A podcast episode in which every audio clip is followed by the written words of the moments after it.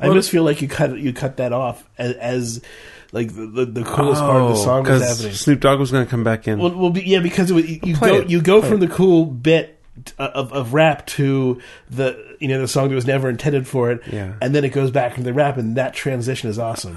Well, let's listen to it. Well, I, I, I cu- turned, turned you back up. I, right, let's do it. I didn't. No, no, it's okay. This is as long as you're aware of, of it, because Yeah, I think no, it's, it's I heard part. it. I was like, oh, this is just Crowded House or whoever that was. And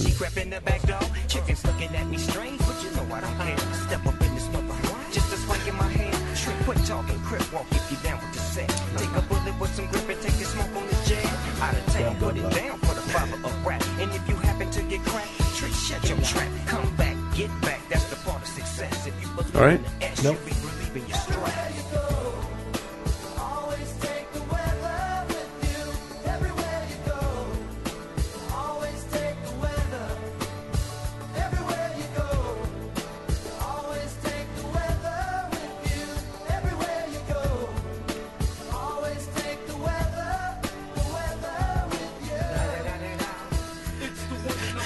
See what I mean? Mm-hmm. Yeah. the, the way they build the transitions yeah, is what's so impressive to me about no, it's good. It's good. Because these are two songs never meant to be together. Very, it's very on fleek. yeah. Anyway, You gonna drink some more Prairie? yeah. I guess we can continue the song in the background. I shouldn't just stop it. It was needed a bit. Yep. Yep. Uh, guns. Guns. It's been a bad, well, depending on who you follow, it's been a bad or a good week for guns. Guns. so I, I posted a bunch of uh, things to the Slack channel. Uh-huh. So you know, I'm pretty pretty tormented right now. I come from a sport sporting family. I like gun rights. I like responsible people to be able to own guns. Um, The weird thing is that how, how many? you're going to find very few people who disagree with you on those. I know. Yeah, I'm not the I'm not the the, the right wing crazy Yeah. guns. Pry my guns from my cold dead fingers. Well, maybe not that quote, but you know that everyone should get guns at every turn. You know that kind of thing. I don't agree with. Um, but we need to fucking figure something out. I think it's It, it's insane. It's it's it is the kind of thing that this shit would not happen if guns were not this available. Not on the scale and, and amount of time it's happening. people are getting better at massacring people too. That that's true. People are seeing what works and what doesn't. massacre So- the these mass they, why don't they why don't they call them massacres anymore i mean i think it's more impactful i think calling them mass shootings is Because they happen too often. candy coating it Because they happen too often. you can't have daily massacres Not i- i- if. I, mean, i think that would get people remember- outraged Do you remember you had an argument? Uh, I don't know when it was. It was several, probably like hundred shows ago. That twenty something people didn't seem like a massacre to you. People were calling it a massacre, Mm-hmm. and you said it doesn't seem like a massacre. Yeah, because when that becomes sort of normal, but see it i doesn't seem a massacre. I was talking about like the Valentine Saint Valentine's Day massacre, right? Mm-hmm. You know, back when they called things massacres, back in the twenties and thirties, right And because they weren't used to this. But- and, and don't you see that that's the problem? But is that my, we're my main my main comment there was it didn't see. Oh, okay, I see what you're saying, right? Because of the world I grew up in, twenty people getting killed. Well, I don't know because today, fourteen people getting killed is a massacre to me. It it was more of maybe some of it was culture, but I mean, in the '80s and early '90s, there wasn't. Other than Columbine, there wasn't that many Right. huge media mass shootings. So maybe I I kind of now Well, because I don't know where it came from, but I, I feel I that think my you do know where it well, came I feel from. that- it's because in no. the '80s, when these mass shootings started to happen, instead of saying "let's implement something right away," Right. they doubled down and they No, made no, it easier and easier and easier. Oh no, guns. uh, I'll we'll get there. Uh, we're talking about the term massacre Okay. right now, and this may have come from culture and I'm completely missing it. But for some reason it like it seems like it was just like something that seemed logical in my mind when I heard a massacre, I would think of hundreds of people dying. Mhm. Right? And I at the time I formed that thought, that was, that was like pre Columbine, right? I mean, so it I I don't think that the number of shootings we were hearing about daily at this point made my idea of a massacre so big. No, no. What I'm saying is that because your your original comment that started this whole thing off was why aren't we calling them massacres, Right. right? And I think that the reason is because for a lot of people, when those happened, when they started to happen with more regularity, They were no longer massacres? they didn't feel like massacres because, like you were there, think, well, a massacre is several hundred people. This is only twenty. And we Yeah, got but- used to the idea. I mean, it started when you know, why would you call f- four people a massacre? That's not a massacre. Then you know, it got to ten. That that that's a little bit more, but it's not a massacre. It's not a hundred thousand.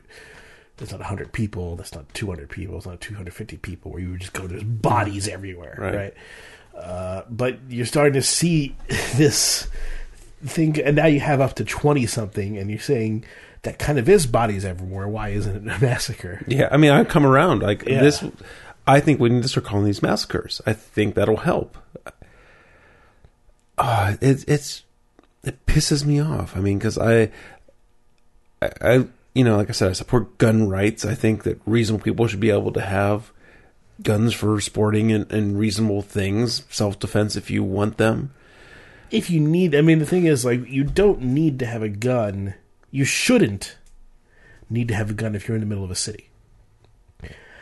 That's the kind of thing that if you're in a city with that many people and that kind of, uh, that kind of situation, then having everybody have guns is a detriment. Now, if you're on the prairie, you're way away from from law enforcement, from being in a social environment even. I mean, you have huge tracts of lands where no one's around. If you're in Fargo, You might need to have you might need to have guns to be able to like just to even the odds against somebody who would just come and, and rob you blind Right. because they could. I get that. I totally get that. But you're you're talking about people living in gigantic communities that are mm-hmm. no longer just even cities. Now there's sprawling suburbs Yeah. where this is take this community is happening. Guns don't make sense in that system. They just heat things up. Yeah, it's just I I think this one this changed me, right? I mean and I'm tormented, right? Because I I still have the desire and the, the belief that, you know, reasonable people should be able to keep guns for recreation and things like that. I should a person be able to have an M16? I Um, mean- uh, see that that's a, that that statement right there tears me. Or should a collector be able to have a Thompson, you know, an antique Thompson submachine gun? You know, I mean, they're collectors, right? They're not the ones that are killing people. Okay, let me Yeah. let me ask you this question. To to sort of take it in a new different perspective. Should the average American be able to build their own nuclear reactor? Breeder reactor, or uh, Either. Yes. Should the average American be able to build their own breeder reactor? okay, that's that's an interesting question, right? Because it's an externality thing, right? Should someone be able to have a burn barrel? I mean, it's Mhm. kind of the same thing, just a different degree. You're polluting. You know, you have an externality. Yes. Well, Americans buying guns statistically has an externality, and that's people are dying. yes. Um, One has to ask the question if if somebody's in government at this high level, one has to ask the question does it do more good than that it doesn't? And what I mean is a very calculated and awful calculation because it's something you have to consider. you see this one? On the New York, New York Daily Yeah, News. yeah. Um, what's the cost of of getting rid of guns? What's the cost of doing large scale regulation? Is the cost higher or lower than the cost of what might be a weird insurrectionist thing happening? And when that is taken into consideration, part of you has to say, as awful as it is, it's probably better that we don't go into a whole new civil war than let people have incredible access to guns. It's it's an awful, terrible calculation that I'm glad I don't have to make. Uh, I I don't know whether that's what's actually happening in the highest echelons of government. It, it it certainly feels like they're projecting to us it's just an opinion about guns. Is it about what's sustainable and what's not? I don't know. But it feels like there's something there. Yeah. It's it's hard. I mean, the rhetoric is the rhetoric is getting na- it's really nasty. I I don't remember it being like this. That doesn't mean it wasn't. Memory's a weird thing. You're, you're I just right. don't remember it being like this. I mean, there's been times where, but it's always gotten forgotten about. It's always faded out. Yeah. For some reason, maybe because it, it could be just because it's so fresh. This one just seems different. The New York mm-hmm. Times put an editorial on the front page. Right. It, it just seems different. It seems like the, at least the liberal sphere that I'm living in right now is fed up with the status quo. Yeah. Okay, And- th- that, that's an interesting. That is a very interesting question and dynamic to think about, uh, because what's happening with the right is that's their that's been their uh, that's been the perch they've been on. I think they, that's been the perch they've been on for the longest time. Is we are upset with what's happening. We are upset with the with, with the change in, in in society that is occurring, uh, and, and we want to go back to the way things were. And now you're having a, a left response to that, where they're saying we are upset with the the attitude about guns that has been prevalent forever. We are upset The, with what this causes in our society. We this needs to change. So there's So, I mean, there's part of the New York Times editorial that I agree with, and there's part that I have a problem with. The part I agree with is vote out the bums who do nothing. You know, the ones that I are. love. I, I mean, I, I love it as a concept. It never works. I know, vote out the bums who are doing nothing. The second part was forcing citizens to give up their collectibles. I mean, you know, I'm thinking of like, you know, there's guys that have invested hundreds of thousands of dollars in antique guns that is their collection that they're like they'll shoot once a year in a range you know like like the New York Times is calling for a law to make them forfeit their guns What were they? Was Yeah, that in yeah. the editorial? Yeah. Or was it just a forfeit? no no it was there Okay. Well, I It's like making these guys give up their guns to save some lives is worth it. You know, that's kind of well, all right, all right. Let, let's put that in a different perspective because it's it's the gun perspective that is hurting everything. Think about uh, World War II guys who who keep live uh, bombs in their garage just because they like them. Yeah. They're live. right. Would you? Are you okay with that? If if they have a collectible value, they're not going to blow them up. But are you okay with that not being known to the police? Let's say, just so they Well, know. Okay, so it's not quite it's not quite the same thing, right? A gun sitting on the shelf is not going to kill someone. A gun sitting on the shelf, a bomb sitting in the garage could kill someone. Right. So it's not quite the same thing. A gun.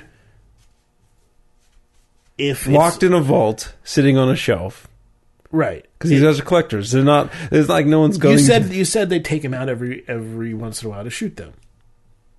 Right. So these are not locked in a vault. That They- it's they not a museum piece, right? They This is are not locked. something that that is well. This is not something that that can't be taken out of things, stuff with unless with the utmost care and that sort of thing. These are they're on display, but they're used. So that means that they're accessible, so that someone should at least let the authorities know that they're there.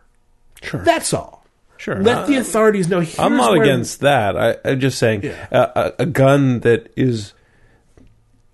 And I'm stereotyping a lot of collectors. I'm thinking of the guys that you know have a bank vault type door on their gun room, right? And they're not keeping the guns loaded. They're keeping them oiled and clean, and they're on a velvet display with Mm-hmm. a tag and everything. You know, Well, I would say I, Yeah, I would but- support but yeah, a museum for that I, kind of thing. I don't. I, I yes, register them. Register every Yeah. gun. That's that's fine with me.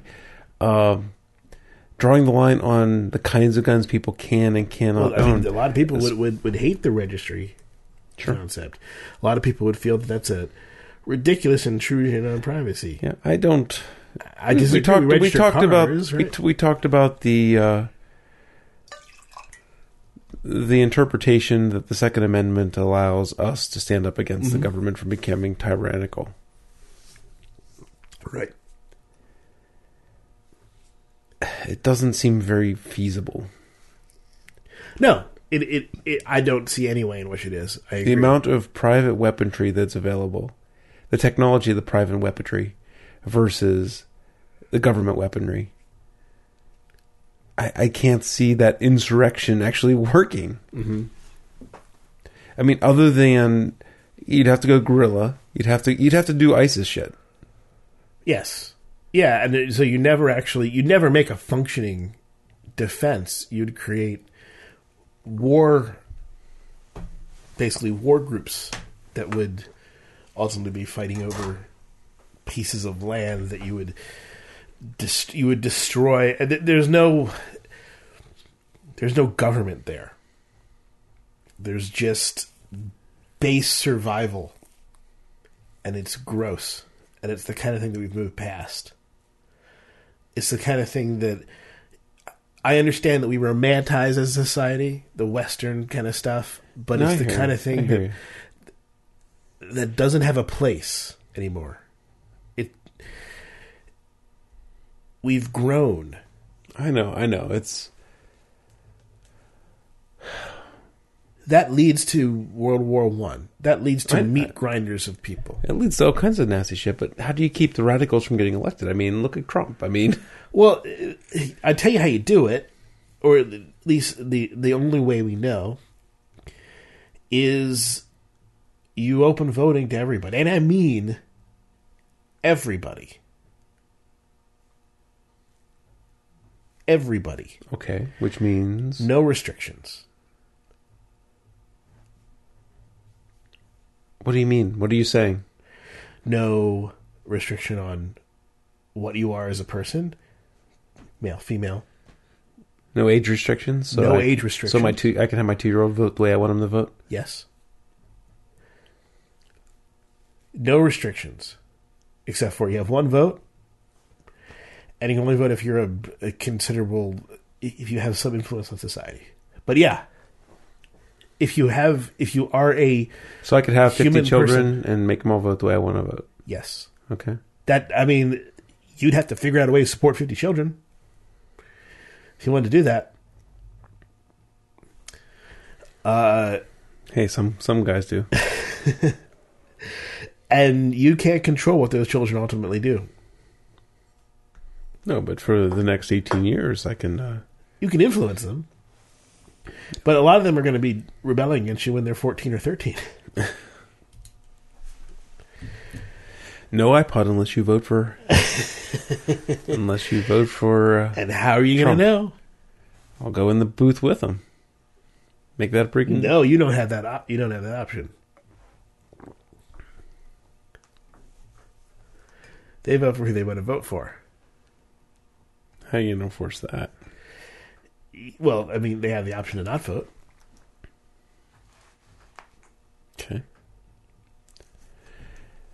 So, uh, yeah, I think we kind of We kind of yeah we kind of kind a of we kind of fizzled out. Yes, I don't think okay. there's uh Uh, well, it's it's such a depressing topic. It's not It's- something that yeah. that I love to to comment on. So I'm more interested in sort of the political outlying of it because that's something I can conceptualize. I can't conceptualize the, the kind of horror that that people have to go through with this. We were talking about Ted Cruz in the pre-show on Daily Show. They mentioned on Thursday he sent out an invite to a gun fun gun thing, like a shooting range type thing for fundraising. Sure, I get it. That that makes sense from his iconoclast idea. It's it's it's a very Trump thing to do because before Trump, there's no way he would have done that. He would have considered the political ramifications of doing that. Trump is doing stuff without considering the political ramifications of all at all. He's appealing to the base as much as oh possible, including by simply lying. And it doesn't matter because it's a, he's appealing to the base. The base doesn't care if you lie.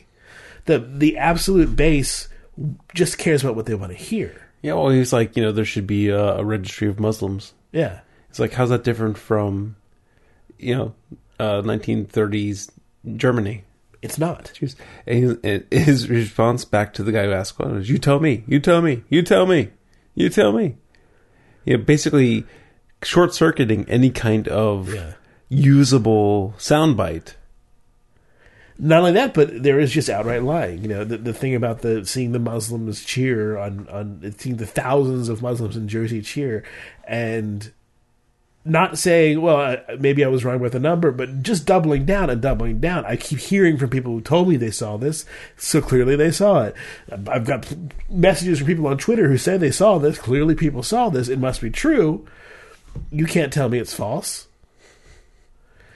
It's and it works on true believers because true believers don't look into these things. True believers think that everybody else is lying to them. So of course, of course, they wouldn't look at PolitiFact.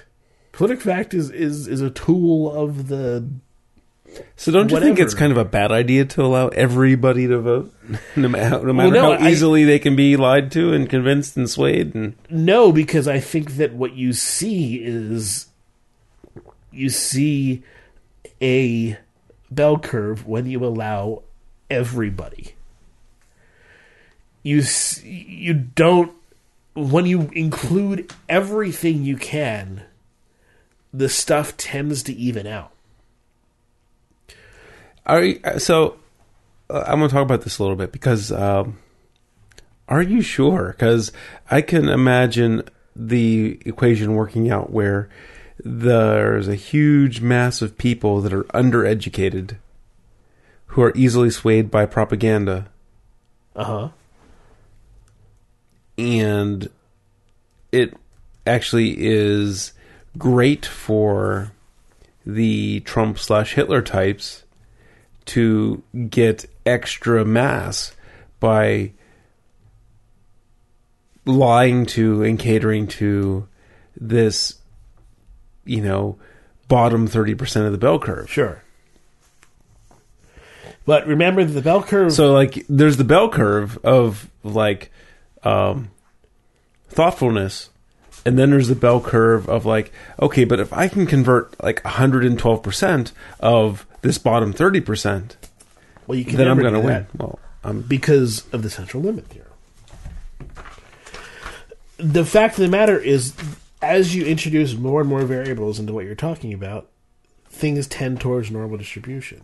When you're talking about something like, okay, I'm going to talk about all the crazies in the Republican Party. Right, let's say this is the Republican Party, and it's some weird sort of bell curve that, uh, in terms of what you would call ordinary, is way off to, the, to, to the left or right. Right, so this is zero. This is like a negative fifty is where the it's like they're all the craziest. The most of them are crazy. Okay, all right. But if you do a general look at the population of Republican parties, well, you're going to. It's probably going to be something more along the lines of that.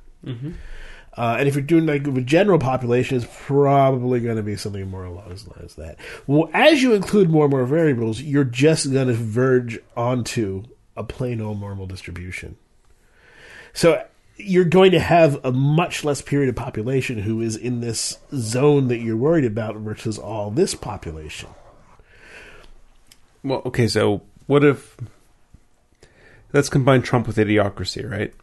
Okay. Okay, Sure. and so he just starts out lying that I'm going to buy everyone a Mercedes. Right. Okay. Everyone in the country, he just sticks with that line entirely. That's his whole debate. Whole debate. Every time he's asked, speaks, I'm buying you a Mercedes when I'm president. I would say Trump would. Well, okay, never mind. I was going to say Trump would never do that, but he's promising he'll build a wall. Right. So- So, okay. when I'm president, everyone gets a Mercedes. Right. Now, there's going to be a portion of the curve that believe this. Yeah, And, but he, it- he might get 100% of that part of the curve. that would be a very bad thing for him to do, in theory, because the people who are appealing to hate handouts.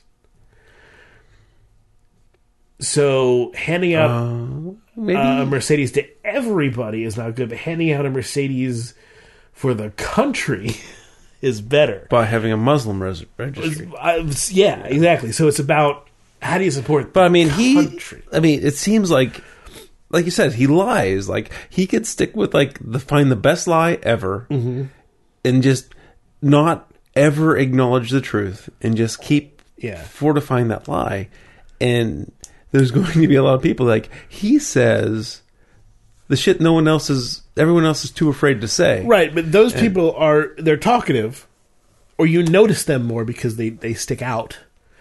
But they're a much smaller percentage of the population than Maybe, maybe. I think there's too many of those kind of people. I, I think that it, it definitely uh, it goes in a wave and it shifts between extremes in terms of how populations go.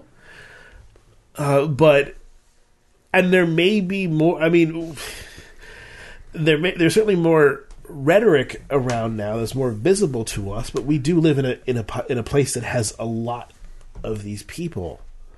Uh, we're not we're not living in L.A uh, where everybody thinks like we do, and the very idea of encountering this idea is, is, is absurd.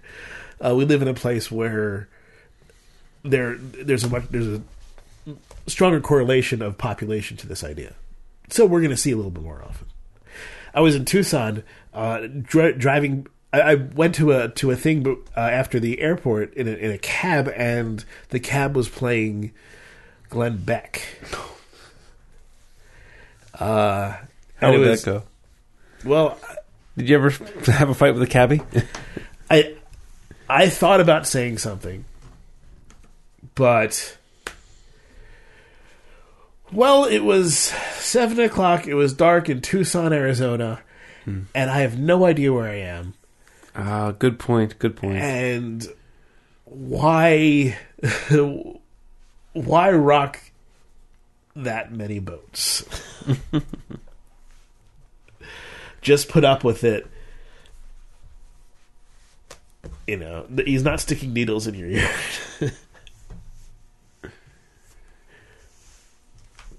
Yeah, that's a good point. He is driving. mm-hmm. All right. yeah oh okay Here, here's, Exhausting post show. well let's talk about something awesome then let's, Oh. talk, let's talk about fargo Oh my god. I watched the episode three times. it was really good wasn't it? I it watched it three times. I watched it on Tuesday. Mm-hmm. As soon as it finished, I was like, I'm gonna watch it again. I watched it a second time on Tuesday, and then like all day Wednesday, I'm like, I'm gonna watch it again. I wa- three times is enough. I'm not gonna watch it a Yeah. fourth time, but I watched it again Wednesday. Oh, it was such a good episode. It was uh, episode eight Yes. of season two. yes Uh, what was it called? It was called. Uh, I, I, uh, i'm not sure it's called episode 8 I gotta just click away here. But oh, so good. So good. what do you gotta say about it? It was um Loplop. Lop Lop. Yeah. Okay. What, what do I have to say about it? I thought that everybody gave a fantastic performance, like top notch. I thought that the, the the sound design and music was just incredible. Oh, yes. I mean, that's part of what I mentioned to you was like just Yeah. the the music the whole way through was There was even like there was a musical joke that was fantastic uh, because they, they would play this this tense like dun dun dun on on the the piano when when a couple tense things like it, Mm-hmm. when when something the cops came in after after they left and Fargo came on the screen and dun dun dun and the cops were coming. It was uh, Lou and uh, and Mm-hmm. Right. Ted Danson's character. To, to, look at the house, and that there was other dun dun dun when when he contacted the you know the the gang, but then the, he there was a da da da as he's calling the gang like the third time, Mm-hmm. and nobody answers, and he just hangs up, and suddenly the music cuts off. It was just that, I this, wonderful like music joke that was that was just there to sort of. If somebody was noticing it, they laugh, and I was Oh, I was good. so because everything about this the, this episode was top notch. All of those things. Dodd's oh just the kind of like the the it was like stages of grief that God, Dodd was going through. Yeah, that's true. I didn't look at it that way, but that's absolutely true. I mean, the character just would change. And like at, at first glance, I'm like, the character's so inconsistent. I it didn't seem quite right, but I then I further into the episode, I kind of like, oh, like this is so stressful. He, it's so funny when he's such a puppy dog. Like when he's Yeah. talking to Ed, like she stabbed me. Keep her away from Right, me. and, and when and Like, doing- did you stab him? Like, no. He's like, yes. Such a good puppy dog scene. my my favorite moment of that. There were great, there were of great moments, but when he's he gets, you know, he acts, he snarls, he's in a corner when. uh when he's you know staring at them while they're sleeping, and, and he goes and he says, and he's about to put the the pull kiss on. Don't you do it! Don't you do it! And he puts it on, and he goes, "Oh crap!" There's that. There's the um when he's tied up in the beginning. He's like, "I'm just a neighbor walking by." He's like, "You say you're a Gerhardt." He's like, "There's shit on my shoe." you know, like even that was like such a flip. You know, Yeah. there was so many of those um, emotion changes. Oh, it was so good. I I. You know, Dodd was Dodd. You know, he's an asshole. Yeah. You're supposed to not like him, but I mean, I I fell in love with him in this episode. It's just uh, anybody who could play a memorable villain. I didn't get a lot of chances to be memorable, but this was a wonderful, a wonderful sort of Well, he was, he was flat out cruel Yeah. until this, and now you got to see different angles of him. well, it was an examination of that character. You know, when Mm-hmm. when that character is taken out of their safe space, what do they become? And they become this sort of sniveling.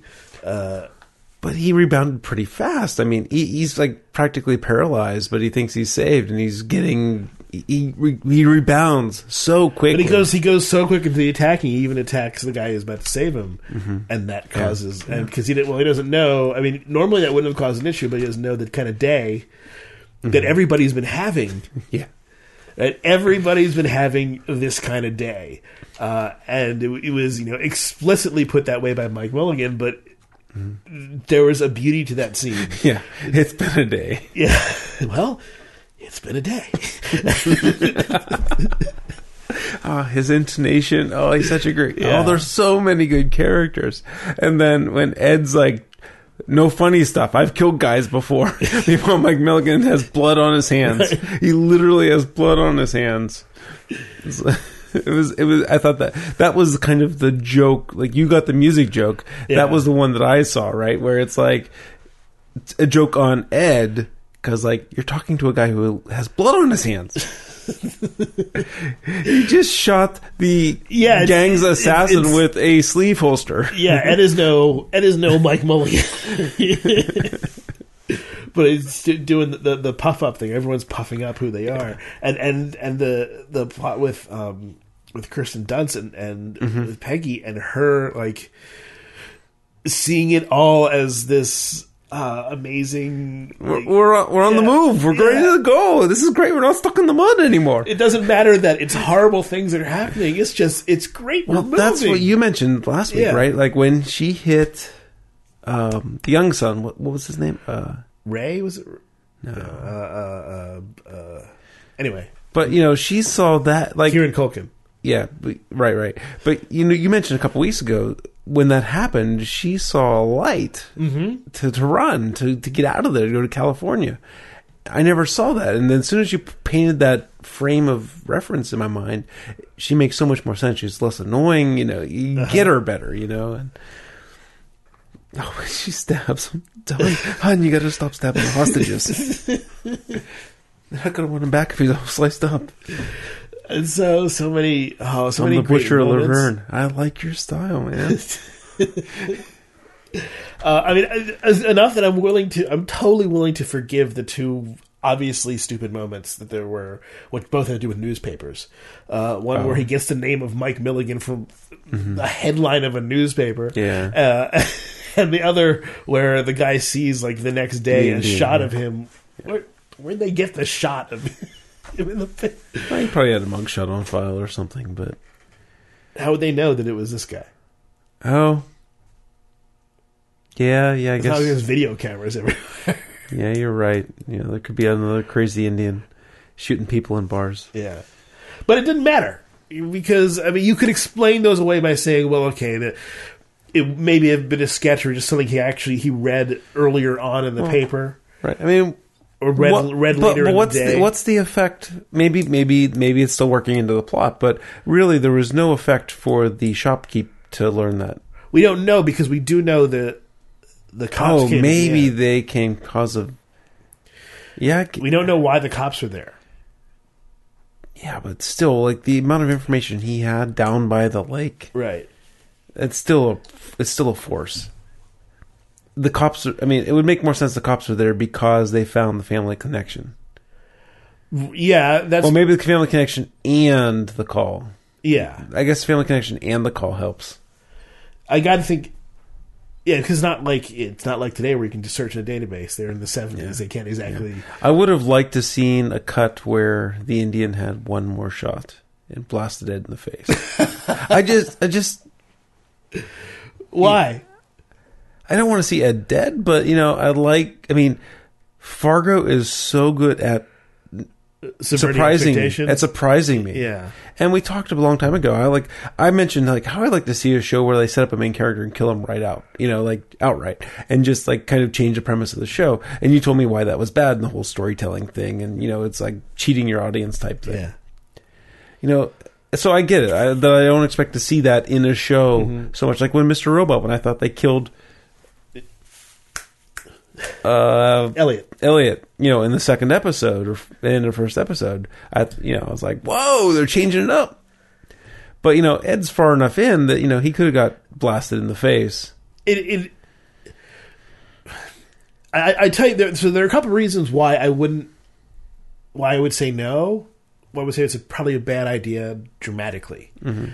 Dodd Gerhardt just died, Oh yeah, uh, so you already have kind of a, a, I wouldn't say a twist, but there's a, a narrative moment has just occurred. well, it definitely, yeah, that was definitely a very. I mean, his his muscle just shot him in the head. Right. There's his muscle shot in his head. There's uh, uh, Ed's deal with Mike Milligan. There's all the there, there's all the complication. Oh, the Milligan, that- the Milligan deal. Yeah, you want to you want to see how that falls out Yeah. now that now that Dodd's dead and gone, and the cops are there. Right. So there's all those complications with that one point. So then to just interject in, interject another point immediately afterwards Good point. Good point. probably Well- just scrambles things. Too Well, yeah, I much. want, I want to see what happens tomorrow. I mean, you figure Ed's going to open up to the cops. The cops are going to try to catch Mike Milligan in something tomorrow. Yeah. But but Fargo had never does your expectations. Like I I was joking with you, you know, and and on the IM or on the tweet or whatever, you, you know, the sarcasm doesn't carry. But I'm like, oh, it's so fucking predictable. yeah. I had a feeling you were joking. I wasn't. I wasn't totally sure, but I was like, "This is a, this is." I had to add, said by nobody Yeah. about this show ever. it, it's uh it was a uh, just a beautiful episode this season because i watched uh over the thanksgiving thing I, I i rewatched season one season one was good but season one wasn't great like this season has Oh, been see, I, I mean, It- I, I agree. So I was telling someone, like, you know, people started talking in like episode two about how great the season is. I'm like, Yeah. no way. Billy Bob Thornton was fucking amazeballs last season. But you know, as the season progresses, it just keeps getting building and getting better and better and better. And you're probably right.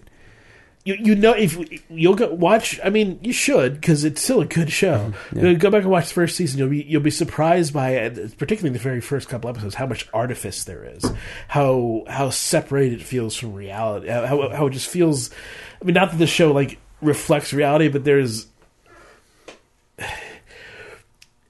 there's a component that that felt a little artificial about season one that doesn't feel that way artificial Okay. Fargo season two. Like it was a little bit of a puppet show. Okay, could I, could I sell you a typewriter? Automatic typewriter? I mean, there's a whole plot line that's been Yeah. gone for like four episodes now. You know, like, like I love how they develop that, and then they just put them under asphalt. Well, that's the thing is like you you want to develop those things in the beginning because you because you're essentially in an introduction phase and you're showing off who these guys really are, and by doing mm-hmm. you have to establish who they step on to Right. show who they are. You can't just say they step on people. yeah, I guess. I mean, it's show so- not tell is really. I mean, that was important to to motivate the youngest Gerhardt to be in front of the road, right? Right. And but you know that was that was a dead end at that point. You know, like once they get to that point, then they open up this whole next story. You know, so you think about like they have the the the the sale the typewriter salesman trying to trying to scam his way into whatever, and the judges holding his funds and whatnot, and um, like I, you know, you you kind of forget that that was the whole motivation for the meat of the show, Well, for the I- meat of the season. Well, I think the idea is that you're establishing this town, and there's this petty shit going on. But when shit really heats up, it it just it's like a tidal wave. It just But it's- it's almost like a prologue. Destroys all that petty. The first shit. two, oh, absolutely. the first couple episodes were a prologue to the meat of the season. well, yeah, but but you're introducing one of the things you're introducing is not just uh, the characters themselves, but you're, the, the the character of the town and and the But show. you, you don't it- see that in, in a lot of shows where they have a arc that feeds into the good arc. Like it's a throwaway arc that feeds into the good arc. Well, you don't see that in shows that aren't that don't aren't, aren't just planned out as seasons like Fargo is. Mm-hmm. Fargo is planned out as a book, basically. The the whole season and and the the sort of the beauty of Fargo, sort of the beauty of True Detective season one, and and I didn't see season two. I didn't watch it because because the stuff was bad. Yeah, I mean, I watched the first three episodes and it was painful. Yeah. And because the reviews were so shitty, I didn't I didn't muscle through, so I didn't watch season two. But the idea that you you can create this little book that has a, just a, a tiny little connection to the other stuff, but you can create a beginning and end, and that means you can flesh out all those things you wouldn't if you were writing Yeah, a, a, a normal series. Uh, The beauty of of of TV is realizing this potential right now to tell these awesome dramatic stories in chunks. yeah. I mean, the risk to- the risk is how are you going to make sure you're Fargo and not True Detective, right? I mean, at this point, because they both did this anthology thing, they were both, you know, oriented around Yeah. violence. You know, they were a cop type thing. You know, so they they're kind of the same feel. And um, I, I would say it's tough because if Fargo goes on for eight seasons, no, I'm sure one of them is going to suck. It- five of them are gonna suck. I mean, most likely, but at least one of them is going to suck. Right? That's just it's sort of the the nature. It's, it's central limit theorem again, right? I mean, stuff is Yeah. going to fall to either side. Fargo has bought itself a lot more goodwill by having two great seasons, whereas True Detective had one great season and then shit the bed. True Detective now has a lot more to prove. Right. But also Fargo knowing about it doesn't live in a vacuum, right? It Right. knows about True Detective. It's going to try extra hard for season 3 to not fuck up. Well, the problem is, do you try extra? If you try extra hard, are you trying Is to be something impossible? else, Yeah. or are you just being yourself? And and, and it, isn't that what Yeah. makes Fargo work? Yeah. Well, the fact of the matter is, you have both of those tensions going on. So you can't you can't just say yeah yeah because both of them are going on. Either either side there's a there's a pull. So it's it's Yeah, it's I mean- between that. Yeah, I mean, I think you just. I mean, so Fargo is what? It's a, a violent crime drama based in the northwest or north central. Okay, that's how you describe it to a robot. But if you were describing it to a person, you would say it's uh If you, I mean, I'm, I'm sorry, I didn't mean to be Uh, I mean, but no, no, I, I, mean, wasn't insulting. But uh, like, what are the what what scripts would m- make a Fargo season, and which ones wouldn't? Right, Right, right. and those are some of the elements that make it Fargo. I mean, Fargo has characters with interesting quirks that come out. Right? Fargo has plays around with character quirks. Mm-hmm. Okay, and, yeah, and yeah, okay, that is is sort of a mainstay of the show. I think that these are not. okay. Good point. Very good point. I mean, yeah, they definitely have. It real. It's really character driven. I mean, okay, so you know, you really got to focus on the character driven part. And the unpredictability of season 2 surpasses any kind of unpredictability of season one. I think it's. uh I'm trying to remember. You just watched it again. I mean, was was there as many like like six twists in an episode type thing, or Uh, there was a lot more concent- concentration on a love story, yeah, okay, yeah, like like when and it was, Dodd, it was a quirky love story. It was it was it was a romance comedy that was happening in between this this thriller. Right. So like when Dodd escaped his ropes, I I just figured he was gone. Figured he was running. Yeah, And when Ed came back to the cabin, I expected him to see Peggy sobbing, mm-hmm. mad, upset that she let him go. Was not expecting, you know, the next five minutes. I was Um, expecting Peggy to be dead, but I didn't think about how little Dodd actually thought she could, thought she could do. Which is kind of weird, right? Because I mean, he sta- she stabbed him. well, it, it, she stabbed him, but it was still his yeah. his thing that oh well you know it, the only reason she got to me is because I'm tied up. She would never. Yeah. Actually, you know, the only problem I have with the entire episode is his soliloquy that he had right then when Ed's up in the up in the noose. He spent like way too much time. You know, it was like you know they were trying to do okay. Everyone liked how Mike Milligan does his Yeah. soliloquies. Let's have Dodd do one. And I didn't love that. I didn't think. Well, I mean, it was clearly not as well thought out as soliloquy. yeah. Uh, but yeah, it may have been a little clumsy. I, I think you're right. It was a little. I mean, I think what he I think what he said was interesting. It just didn't. It wasn't. He was just tied up in a hostage. Yeah, for it- a day and a half. Yeah, exactly. And he- narratively, it was, it was tough to justify him doing that. Yeah. uh, I think that what yeah what he said was accurate to his character, but it did feel like I mean, that's the only part of the episode I didn't love. it was a little bit of like it was a little bit of monologuing. It, it was a standard type of villain thing, uh, and you don't like to see that, but you you kind of understand it a bit when new because you can't you can't flash into the head of what Dodd's thinking. Right. So it's a little bit of like what comic books do when they have somebody monologuing or, or something like that. If if you're in a visual medium, how do you express this? it was interesting. It kind of goes to show Dodd's um, power, his his alpha, that he didn't flee the cabin, that he waited to get revenge. yeah, But yeah, I mean, not but it was clumsy. just just smacking Peggy and not tying her up was crazy.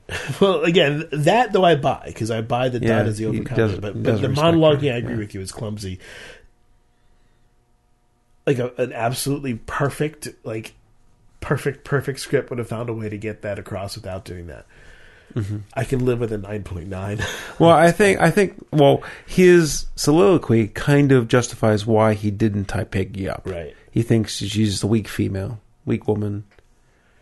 Yeah, and it- And she's absolutely. and once I once I, once he punched her in the face, she was done fighting. That's what he thought. Mm-hmm. I mean, he was used to that from his daughter too, Mm-hmm. And he. I don't think he ever. He never took his mother seriously. Right. Oh, so good, so good. Can't wait. And there's still two episodes left. Well, what I loved is is how you know it, it was kind of exactly what I expected from the last episode because they they focus on one side of the story, and clearly there was something else happening, and I I expected them to rewind back in time and show it from that perspective. And that's what they did. Uh, but they also overlapped where the end of the episode didn't mm-hmm. come at the end of this episode. It came at Right. you know quarter three quarters of the way through, so you, so you had some narrative flow. And I think the very same thing is going to happen with the next episode, where you're going to see the cop's journey Okay. to finding him. Oh, how they got, Yeah. how they actually ended up at the cabin. Yeah, I mean, they already showed some of that when they showed the cops going back to the house Right. and whatnot, and then, yeah, so good. Fargo. Why aren't you watching Fargo, people? I know. Watch Fargo. I got a third season, but Noah Hawley is, is the guy behind it that says he didn't doesn't know exactly what he's going to do for a third season. He had an idea of what he wanted to do for the second season. It's mentioned in the in the first season. These uh, the massacre at Sioux Falls. Okay.